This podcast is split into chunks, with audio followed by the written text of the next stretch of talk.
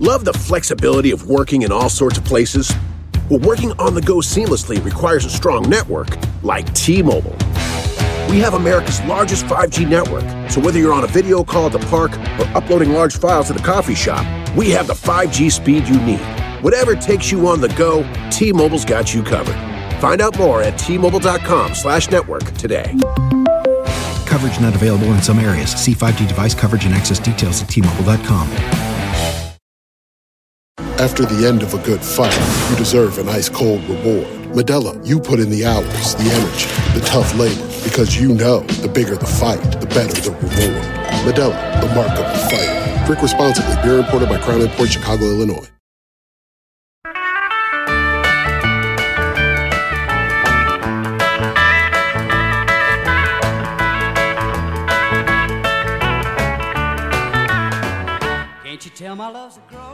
Hello, everyone. Uh, you have tuned into another episode of the Three Questions. And uh, today, usually I talk to silly clowns, but today I am talking to someone that changed history. Uh, I'm talking to Stacey Abrams. Well, let's get this out of the Well, first of all, hello, and thank you for being here. Hello. Thank you for having me. I always like to, just so publicists don't yell at me, I like to get the the why you're here part out right away. And that's because you have a new book. In addition to every this is what I, when I was reading about you, it's like you need you you need to calm down. You need to slow down. you do too much. You are very uh, kind. but you have a new book out and it's a fiction. It's a book of fiction, a rogue justice. Indeed. It is the sequel to my first legal thriller called While Justice Sleeps. I wrote the first one back in 2010 but couldn't get it published because my main characters, uh, one was a Supreme Court clerk, and no one really cared about the Supreme Court, and the antagonist was a rogue president who was involved in international intrigue, and publishers thought that was too far fetched in 2010. Uh, but in 20 in 2021, suddenly I was all corrupt, and Avery got to make a. She is making a return appearance in her next book, uh, which is Rogue Justice, out on May 23rd. Yeah, uh, so when this airs, it'll it'll be out, so everyone can can get it right now. Yeah, I, I think you may have caused Trump. Then, just you did you somehow like just engineer it so that you could have this book published? While I enjoy success, I am not willing to sacrifice democracy in its pursuit. So no. Yes, yes, I'm a Chicago Cubs fan, and the year they he was elected the year they won the World Series, and somehow it felt like if this is the yin and yang of it, I would I would have taken another year of no World Series. Yeah. But, you know, I don't, that's all magical thinking anyway. I mean, you've been writing fiction since you were young, right? Like in college, you started. Actually, so I wrote my first novel when I was 12. Uh, and novel is a very strong, no, no, no. Novel is a very strong word. Uh, it was a novel for a 12 year old. So it was more than the three pages you were usually told to write for a book report. It was called right. Diary of Angst. And it uh, was basically my, my tween musings about how unfair the world was. And then my next, uh, my first full length novel was in law school. It was my romantic suspense novel based on my ex boyfriend's dissertation. It's called Rogue, sorry, Rules of Engagement. And we had a bad breakup, although I read his dissertation. He was, he was a very smart guy, but he had no imagination. And so in the book, he languishes in prison for the rest of my natural life. So. I could. The best part is at at twelve. What was it? Diary of Angst. Yes, a diary of angst. Your poor parents. Yeah. Like I could just tell. Like that is that is the title chosen by a child that is a handful. I. Uh, well, I'm one of six, so they they differentiated. I mean, it was their fault. right. Exactly. I guess it's yeah. I mean, you know, when you have six, you can't really complain about any one particular's you know issues uh it's sort of like you you asked for it. It, look and they taught us to read and talk so you, you set us up. Yeah. Now you said it you're one of six and uh you have a sister that's a district judge. Both of your parents uh, became ministers. They went to divinity school in atlanta and both became ministers. Were are you from like achievers were you were you always like was there a, a high priority put on achievement Yes, we were both. All of us were very afraid of my parents. Uh, Ah. My mom was the only one of her seven siblings to finish high school. So both of my parents were from Jim Crow, Mississippi, and they grew up uh, very much underestimated, under resourced, under underserved. And Yeah. despite that, my mom became the only one of her seven siblings to finish high school, the first one in her family to do so. My dad was the first man in his family to go to college, and he did so despite being dyslexic and never being diagnosed. And so Wow. he memorized his way through school. And they wow. they told us That's crazy. it, it. I mean, it's an extraordinary thing. He actually learned to Yeah.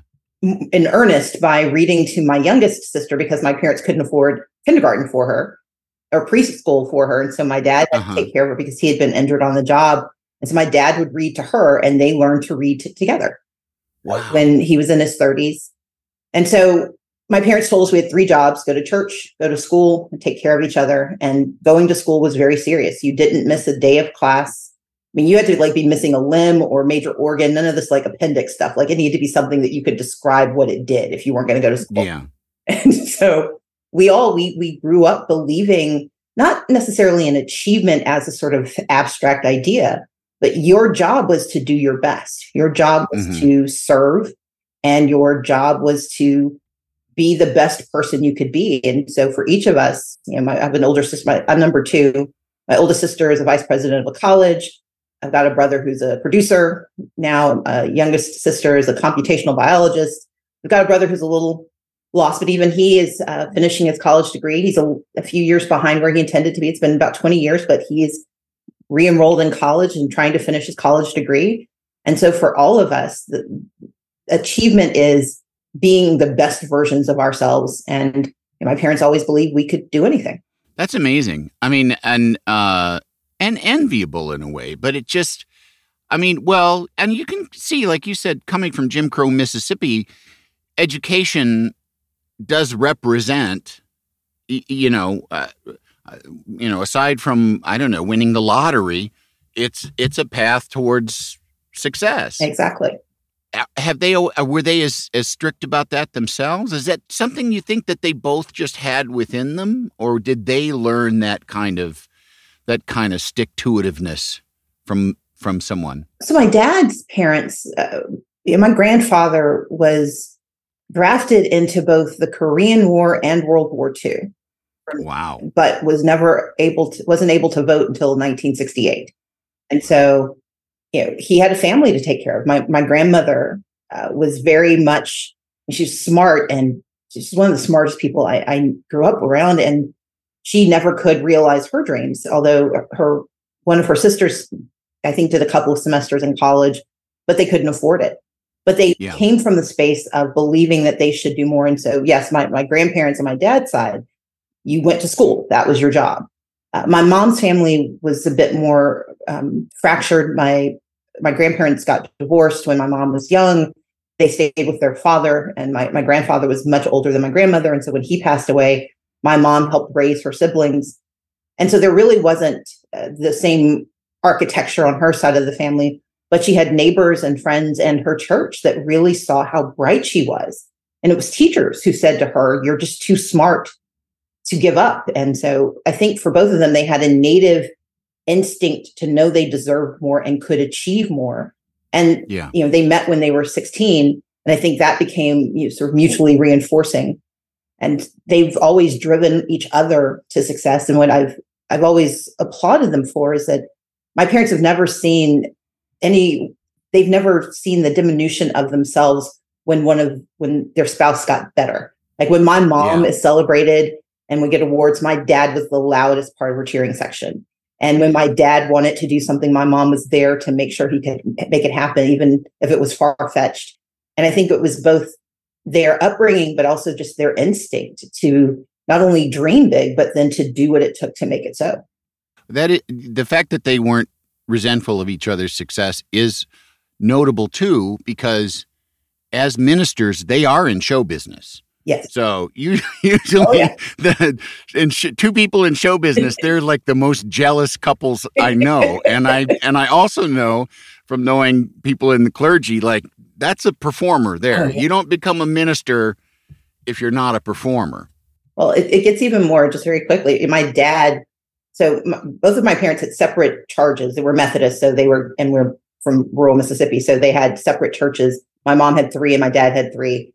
My mom consolidated her churches, and my father. We all realize my dad has a tendency to tell people they're going to hell for not doing enough good work, which doesn't go over really well in the Methodist Church. And so there was sort of a mutual decision that he would step down from the pastorate, and, and not in a bad way, but he really wanted to do outreach ministry my dad ran the outreach ministry at my mom's church. And oh, so, oh, wow. he, although he preached, uh, because you know there are four Sundays every month, so he would he would preach too. But my mother was the pastor, and yeah. for men in particular in the South and in Christianity, having a woman as the head of the church could have been a very corrosive thing. And instead, mm-hmm. I watched my dad really, you know, lean in to be make her as help her be as successful as she could be. That's pretty amazing. And you get that I think that, you know, like whether whether your children are male or female, you, that you that comes through. You know, that you that soaks in, you know, just the kind of respect that women, you know, they're uh, just the true equality, you know. Exactly. And all that comes with it, which is, you know, the good stuff and bad yeah. stuff. You know, it's like, all right, if we, we want equality, you go make money all right, you do the dishes. You know? exactly. Yeah, yeah. My dad's the first feminist we ever met. Uh, yeah. Never would have called himself that, but he, I mean, were they taskmasters? Like, was it was it hard at times, or sort of, you know, did you feel did you feel like pushed too much ever? No, there, there's nothing Dickensian in our upbringing. I mean, we were poor, so we we we did that part of it. But yeah, yeah. we were working the fingerless gloves. Exactly. Yeah the, yeah. the big goose at Christmas, sure. Exactly. Yeah. so you know we were working we were working for my parents both uh, had you know on paper good jobs my mom was a college librarian. My dad was a shipyard worker. They worked really hard and they're they were strict. I mean we didn't run amok you know this is before they became pastors. We like to say that you know my parents became pastors as an you know official job but they were preachy our whole lives. But their expectations were really clear. And again it was those very three those three things. And because there's six of us one of our jobs, we were each assigned a sibling to be responsible for. Oh, so wow. it wasn't just edicts, it was also structure and expectation, but support. And I yeah. think, and not to say they were perfect people, because you know I I still harbor some resentments because I am a child um, of theirs. But yeah, the, and nobody's perfect, exactly. But I think they did the best they could with who they were and what they knew, uh, and I like my parents. I, I respect them, but I like them because That's they nice. tried hard. And and they yeah. made they, we will all admit they made lots and lots of mistakes, but no, it wasn't the sort of you know, there were no hair shirts or you know, we got spanked, but you know, we don't talk about that because it's post 1985. Um, right, exactly. exactly. Anybody listening, it wasn't it, it was very much part of southern culture and it's a part of i mean i got i'm not southern i'm not southern and i got spanked and i you know and i would you know i fully intended when i had children like you know occasional swat on the butt because you think of it you know like a i always thought of it like a you know a mother dog gives a nip to her pup to as a correct as a correction. So i thought yeah you know a swat on the butt. And my with my son i think i gave him a swat on the bottom twice and instantly realized oh this is this is not this is, does not do what it's supposed to yeah. do. This is just about me being impatient. This isn't he's not learning anything other than to be frightened of me. I will tell you, my parents realized early on spankings were were usually if we had put each other in danger. Like mm. I remember the times we got in real trouble, and it yeah. typically was not just we did something bad, but we did something that was dangerous to more than two of us. You know, there was a critical massive problem. Uh, but my parents' better punishment for us was to threaten to take away our books. Mm, oh, yeah. I mean, we were such nerds that you could, it wasn't like grounding us. It was that they were going to take our books and they were going to, wow. Yeah. We were, I mean, I, when you say it out loud, I'm surprised we weren't bullied in school more.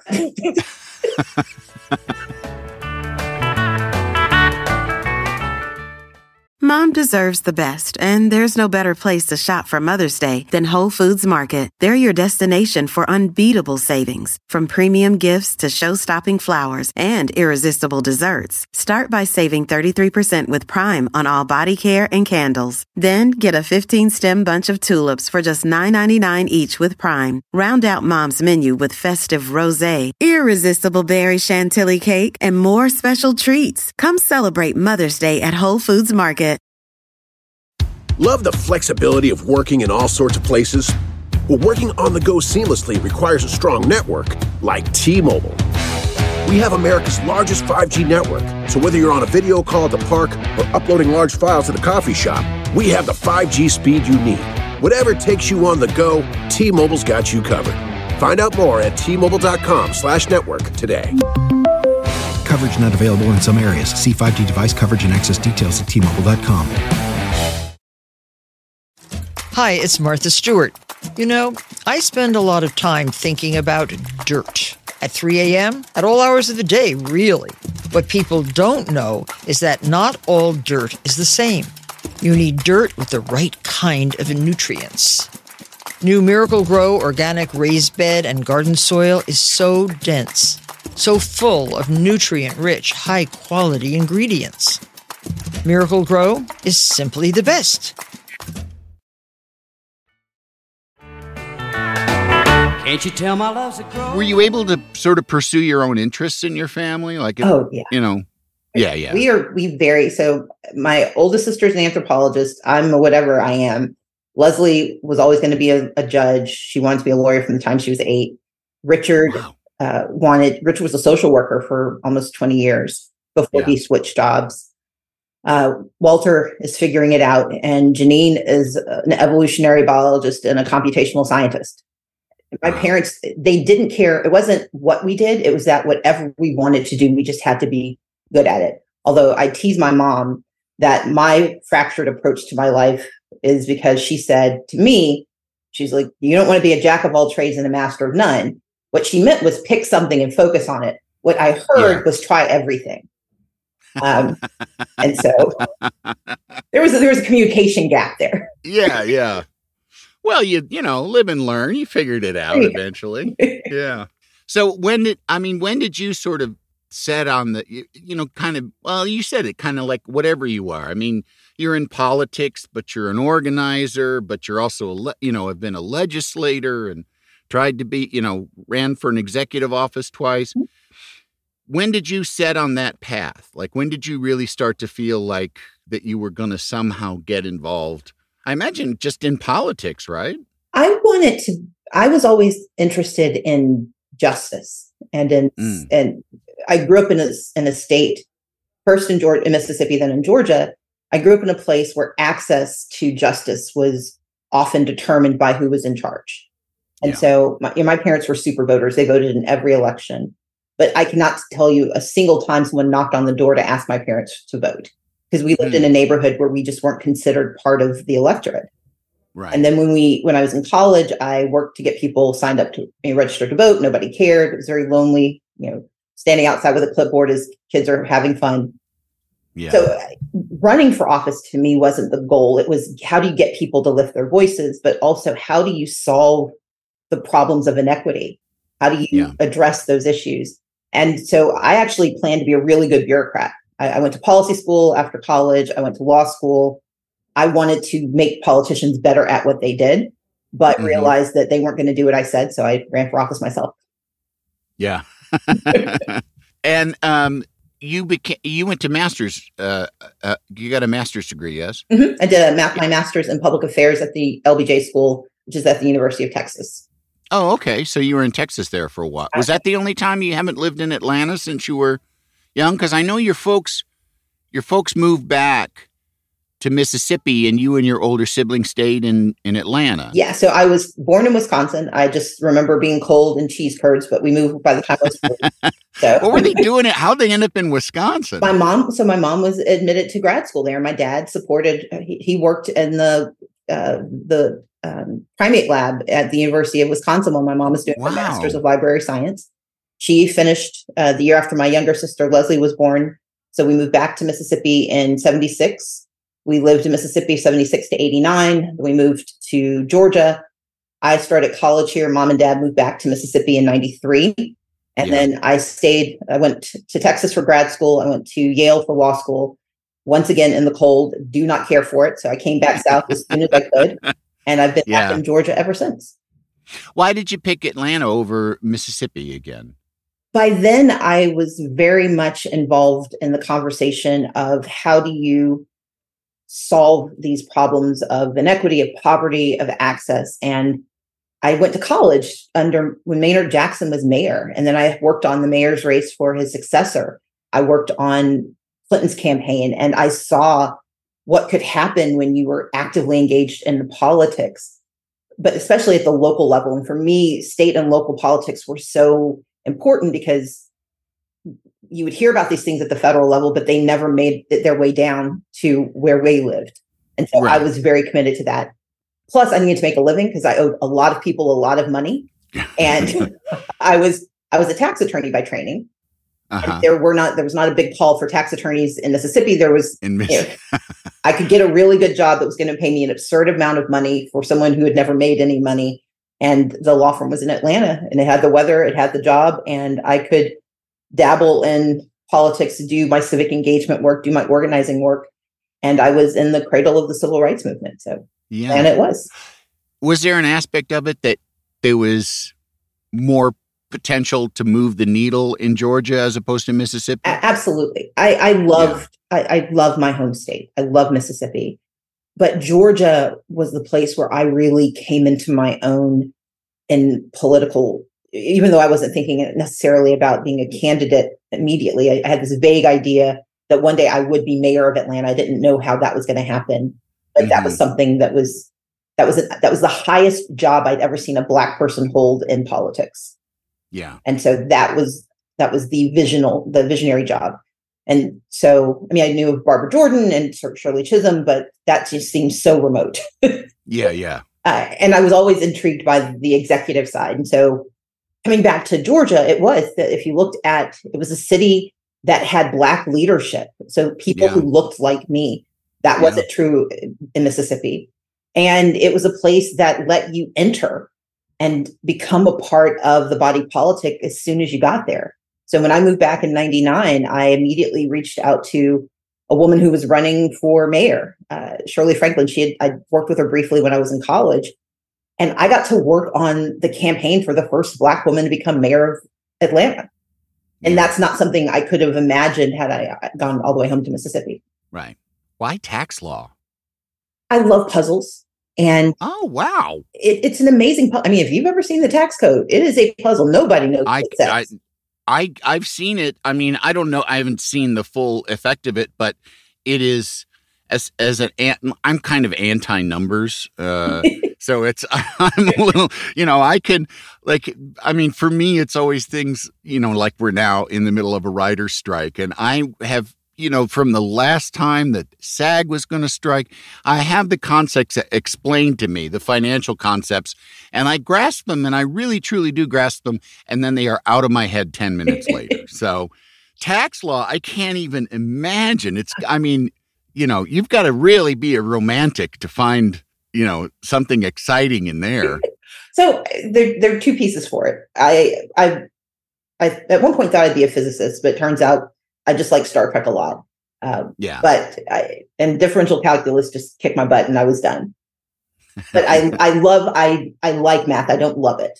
I like Yeah. the puzzle of the tax code, and I also it was one of those areas of practice where I could use my brain in a really interesting way, but it was also an area of the law where very few people who wanted to serve the public good ever studied. I mean, Yeah. tax lawyers don't plan to ever go and you know do organizing. And I Right. actually, during my third year of law school, lived in Mississippi and started a nonprofit helping people because I'm like, you'd never be able to afford me as a Yale educated tax attorney, but I'm going to give you mm-hmm. my services because you need it more than most. And I was actually, I got my first client ish when I was in law school helping an excommunicated priest who was setting up, he was, it, it was, he was a wonderful man, but he was buying, taking over old hotels to turn them into single resident occupancy housing for ex offenders with AIDS.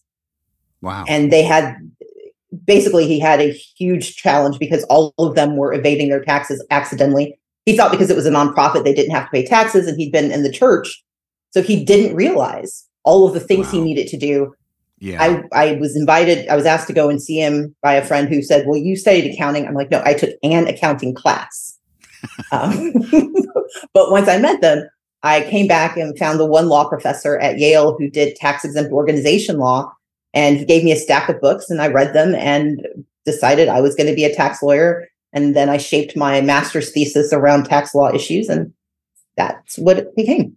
Well, that's it's interesting too, is because even most people that sort of set out with uh, you know purpose driven for public policy or for you know working for the public good that go to law school usually it's you know some kind of you know civics law or or criminal law you know and and you're right there's i mean are you somebody that tends to look for a niche that is unoccupied in order to put yourself? I do. I i so one of my favorite phrases to use to describe my organizing theory is no one expects the Spanish Inquisition. If you like Monty Python, who I'm, I'm yeah, yeah, I know. I use that mean. reference. I, yeah, no one expects the Spanish yeah. Inquisition. No one thinks that if you're going to do civic engagement, that you're going to be a tax attorney.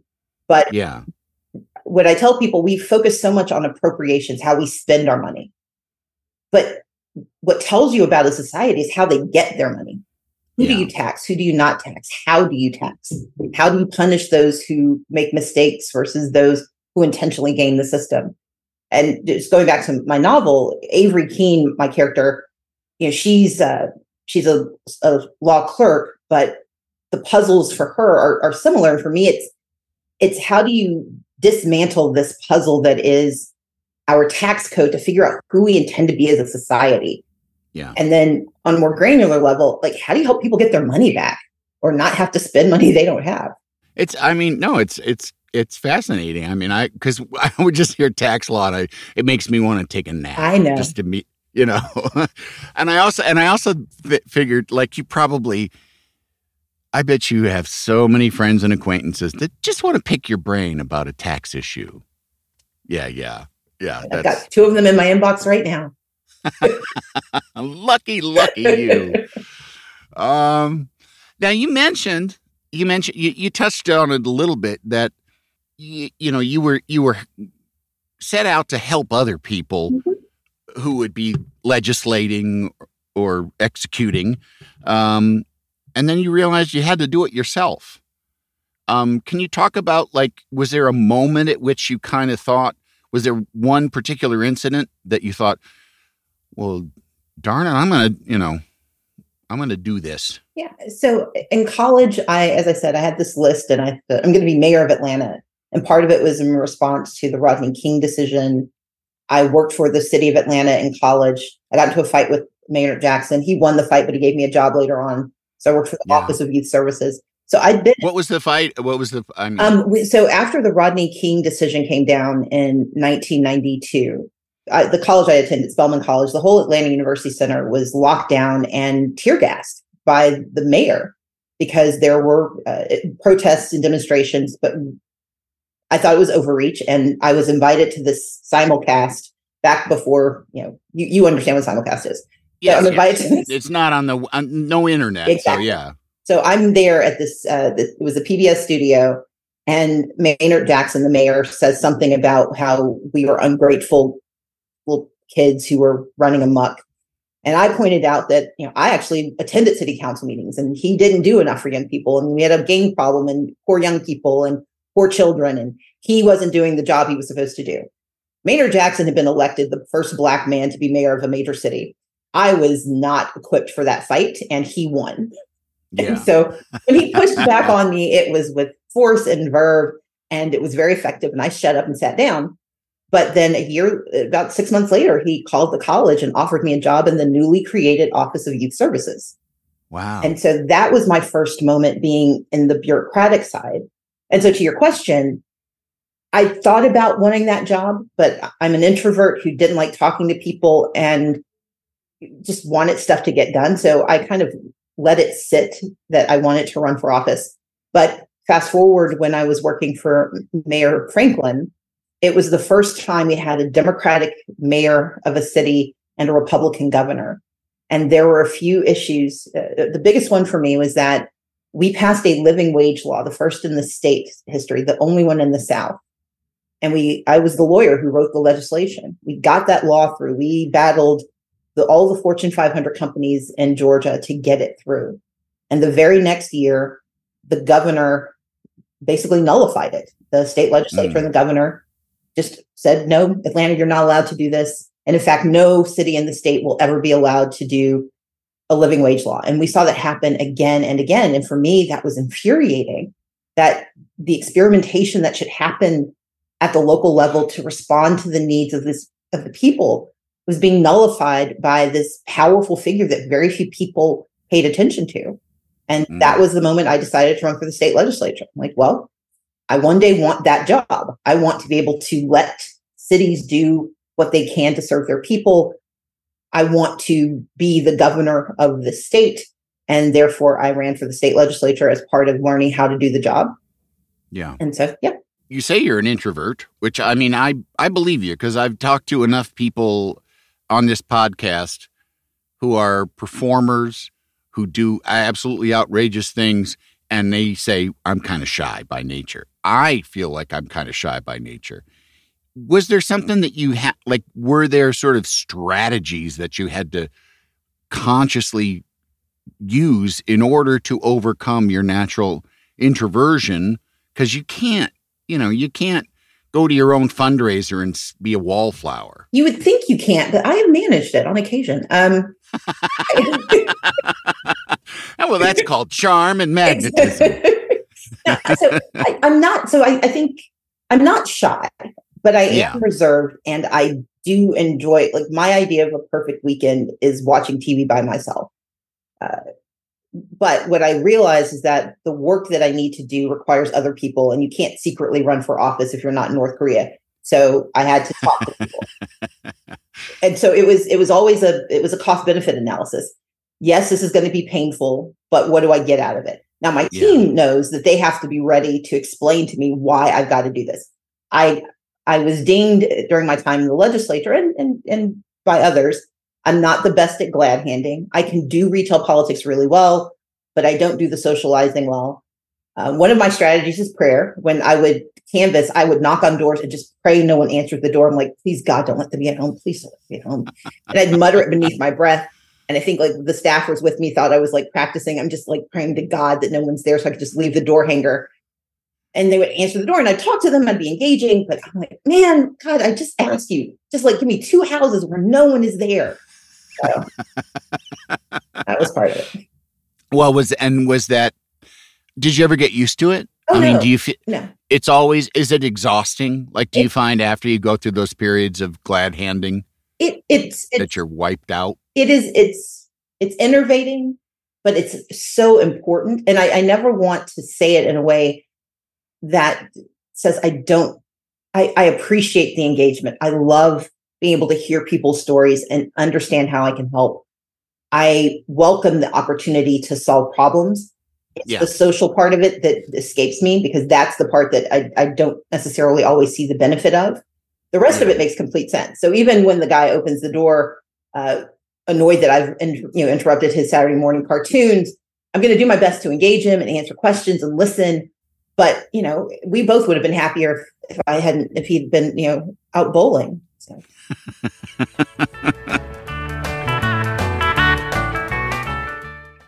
Love the flexibility of working in all sorts of places? Well, working on the go seamlessly requires a strong network like T Mobile. We have America's largest 5G network, so whether you're on a video call at the park or uploading large files at the coffee shop, we have the 5G speed you need. Whatever takes you on the go, T-Mobile's got you covered. Find out more at T-Mobile.com slash network today. Coverage not available in some areas. See 5G device coverage and access details at T-Mobile.com. Capella University is rethinking higher education. With their game changing FlexPath format, you can earn your degree on your schedule, so you can fit education seamlessly into your life. Imagine your future differently at capella.edu. Is there a a, a part of? I mean, because you've you know famously, I mean, eh, eh, famously fought, stood up, you know, to Brian Kemp, to the well, I mean, to the national power structure in order to register, you know, to basically turn Georgia bluish. Is there a part of it that is like that you relish the fight and you like the fight? So my dad was arrested when he was 14 for registering black people to vote in Mississippi. Uh, Mm. We tease him. My mom did the same thing on the other side of town. She just didn't get caught. Yeah. But they imbued in me this belief that if you want democracy, it is your job to fight for it, to work for it. I I don't relish the fight with Republicans over democracy because we should be in this fight together. Yes. I relish the victory for people. And so, you know, there there was this whole Sturm and Drang about me being, uh, you know, not trusting the outcome. I, my issue was I've never I've never once tried to make myself something. I you're not entitled to win elections. My fight was always did every person who is eligible to be heard get to have their voice? And when you grow up in communities where people are denied their voice, yes, there is a, there's a passion about making sure that not only are their voices heard, but that you turn up the volume. And the elections that I've been able to support and the ways I've been able to widen the aperture so more people get through and get Mhm. heard, that matters. As someone who is on the partisan side, I'm glad that my guy wins. I'm glad that my the woman I work for wins. Like I want I want my team to win, but I want everyone's team to be able to play. Yeah. I Well- really want my team to win though. Yeah, I know. I'm the yeah, I'm the same way. Like, I'm the same way. I mean, I kind of feel like, I mean, I'm you know, a little political on on social media a little bit, you know, and I I especially with guns and common sense gun control. But I, you know, people are always like, I don't, I don't think that I'm not waiting for some leftist utopia. I just want us all to calm down and fix the roads. Yeah. You know, like you want lower taxes, cool, that's great, but you know, you got well, you got to have, you haven't got to, ha- you have to have some idea beyond, you know, lower taxes for rich people. But, and I also think, you know, of all the sort of structures, spiritual, you know, sort of metaphysical structures I believe in, yin and yang, there's their balance is important, you know, and and I think that it's good when two opposing forces push against each other. They they do, you know, quality control over ideas, you know, and so yeah, I just I'm not like anti right or I'm you know, I mean now it's it's nuts. You know, it's Republican parties just become crazy. But yeah, I'm with you. It's like it, it to have some balance is nice. It's good. It's healthy. it it works. I mean, like I, I would tell my colleagues when I became minority leader, it, it is it was a Republican who came up to me. He, he used to be minority leader, and he said, he said, this is a job that has neither carrot nor stick. Like if you're a minority leader, no, you, you can't scare anyone and you can't help anyone. So you've got to figure out how to make yourself effective. And what I would tell my colleagues, and I would tell the other side, I would tell the speaker, look, my job is to collaborate where I can. So let's find ways to work together because most people do not care about your politics. They care about their lives. So what do you do to make their lives better? So collaborate is your first job. Your second job is to compete. I think my ideas are better than yours. And my job is to make sure you have to listen to that. And sometimes your ideas are better than mine. And so the competition is to how do we refine and sharpen each other's ideas so that we come up with something that's good on the other side. Or if your ideas are amoral and horrific, how do I defeat you so that you never rise again? Yeah. And then the third is that how do we hold each other accountable? Because accountability, to your point of yin and yang, is that no one's going to ever have primacy, but everyone should have access. Yeah. And you're not into, I mean, the line, you're, you're entitled to your own opinion, but not your own facts. So Mhm. what do we do to make certain there's accountability?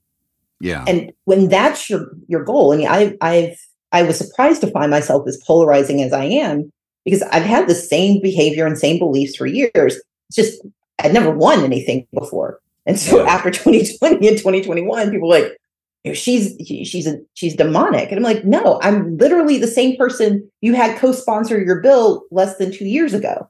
Nothing's changed. Yeah, yeah. But the the the dynamic to your point is we've got to get to a place where we can you can compromise your vision without compromising your values. And we've Yeah. reached this place where a vision of a safe world where people, children aren't afraid to go to school because of school shootings. yeah. That doesn't mean that you have to compromise your vision of access, but you might, you don't have to compromise your values, but you might have to decide that not everybody should get a gun just because they can spell it. Yes. that's a good rule. That's a that's a law right there. There Write go. that one up. Well, what do you? I mean, what do you see going forward? I know you you just you, you joined the faculty. Or I don't know if you just did, but you're uh, you you're joining the factory uh, faculty of Howard University uh, as a, a chair for race and black politics. I believe was that it? Mhm. And um, and you that hasn't started yet, though, right? It starts in the fall. Will that take all your time? Will that be sort of your job now, or No, so I'm I- as as my mother pointed out, uh, the whole jack of all trades thing continues to be a problem. So I have a production company that I started when of course you do. Uh, you, you you have to. You just got it Of these course. days. so because I write these books, I, I've so uh, with all my books, I've been able to turn a few of them. They're in development, which may mean that one day before I'm dead, they become shows. Um, Yeah. I, I, I applaud the lives that you all lead. I thought politics was slow, but my God.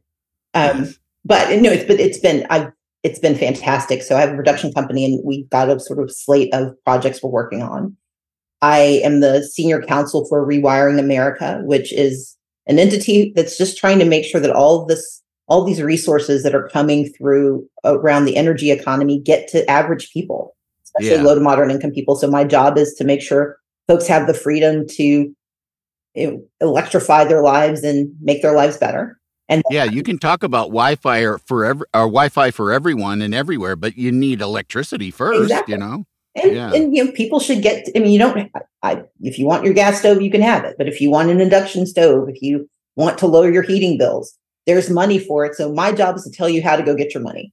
Again, the extension of my tax law work.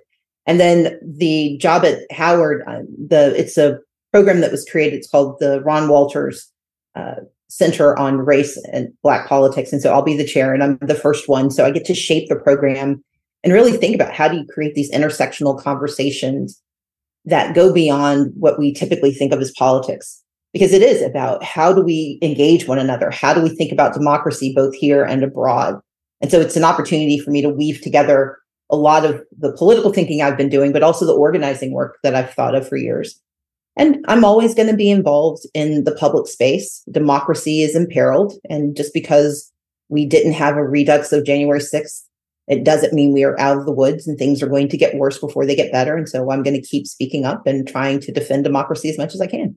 Is there anything uh, that you feel you're leaving undone? So, unlike the movie, I don't think you have to do everything everywhere all at once. My mission is to do something somewhere as soon as I can, Sometime. Yeah. and sometimes. yeah, yeah. and so, I, and that's what I try to do. I, I, I've got an Avery Keene, you know, the novel's coming out. She's got a third book that's going to be written sometime in 24. And I look forward to writing. Incredible to me that you that you can. do- I have a hard time like making lunch and then you know getting the lawn mowed. well, look, I, I so I love writing. I I love Yeah. public policy. For me, it's all of a piece. I like Yeah. solving problems, and I like puzzles. And storytelling is one way to solve those puzzles. Politics is a way to solve those puzzles. Running a small business is a way to solve it. So I also have a I do some small business work. Each of those pieces tackle part of the challenge for me. And my job is to figure out how do we put those pieces together in that moment for the problems that I can tackle. And to your, you made a point earlier. I like to find niches where no one expects to see me, therefore they're not looking for me, which Yeah. means I get to get more done before they realize I'm there. Yeah, that's great. Well, do you have uh, an overriding philosophy? Do you have you know because on this we you know the que- the final of the three questions is uh, what have you learned? And I mean you've shared kind of a lot of I mean implicit lessons in this, but I mean are, is there something like if you I don't know if you embroider things, but if you were going to embroider a motto on something, what would it be? people ask if I'm optimistic or pessimistic, and I'm neither. I'm determined. Yeah. And my very crass uh, correlation is, you know, the glass isn't half full or half empty. It's half full, but it's probably poisoned. And my job is to find the antidote. well, that's a good. That's a, yeah. That's a good mission statement. Yeah. Young people find out where the poison is. Yeah. So, well, once again, uh, Rogue Justice is out, um, and you've got and well, Justice Sleep. You, you said you you've got a show coming, right? Or there, we're, we're in, development, development right now with Netflix. That's fantastic! Wow. And uh, Rogue Justice is out. And uh, and are you reading the uh, audiobook? I do not. I leave that to professionals. And oh, she is amazing. You should. You could double dip. You, you know, that's two checks you could be getting. I, I, read my nonfiction, but I, that only requires my voice. I do not. I do not envy the artistry it takes to do all of the voices. There are a lot of folks in my books. Yeah, yeah. Well, Stacey, thank you so much for your time and thank you so much for your work and you know pushing to make the world a better place and then and then enviably writing novels just in your spare time. Andy, this it's, has been one of the most fun afternoons I've ever gotten to have, so thank you. Oh gosh, thanks. That's so great to hear. And uh, and it was fun for me too, everybody. Uh, so you got to come back next week uh, when I will be interviewing somebody who's probably not nearly doing as much to make the world a better place. I don't know. You know, maybe I'll get Greta Thunberg next week. So we'll see. well, thank you, Stacey Abrams, and thank all of you out there for listening. And I'll be back next week. The Three Questions with Andy Richter is a Team Coco production. It is produced by Sean Doherty and engineered by Rich Garcia. Additional engineering support by Eduardo Perez and Joanna Samuel. Executive produced by Nick Liao, Adam Sachs, and Jeff Ross. Talent booking by Paula Davis, Gina Batista, with assistance from Maddie Ogden. Research by Alyssa Grawl. Don't forget to rate and review and subscribe to The Three Questions with Andy Richter wherever you get your podcasts. And do you have a favorite question you always like to ask people? Let us know in the review section. Can't you tell my love's a growing? Can't you feel it? Ain't it showing? Oh, you must be a knowing. I've got a big, big love. This has been a Team Coco production.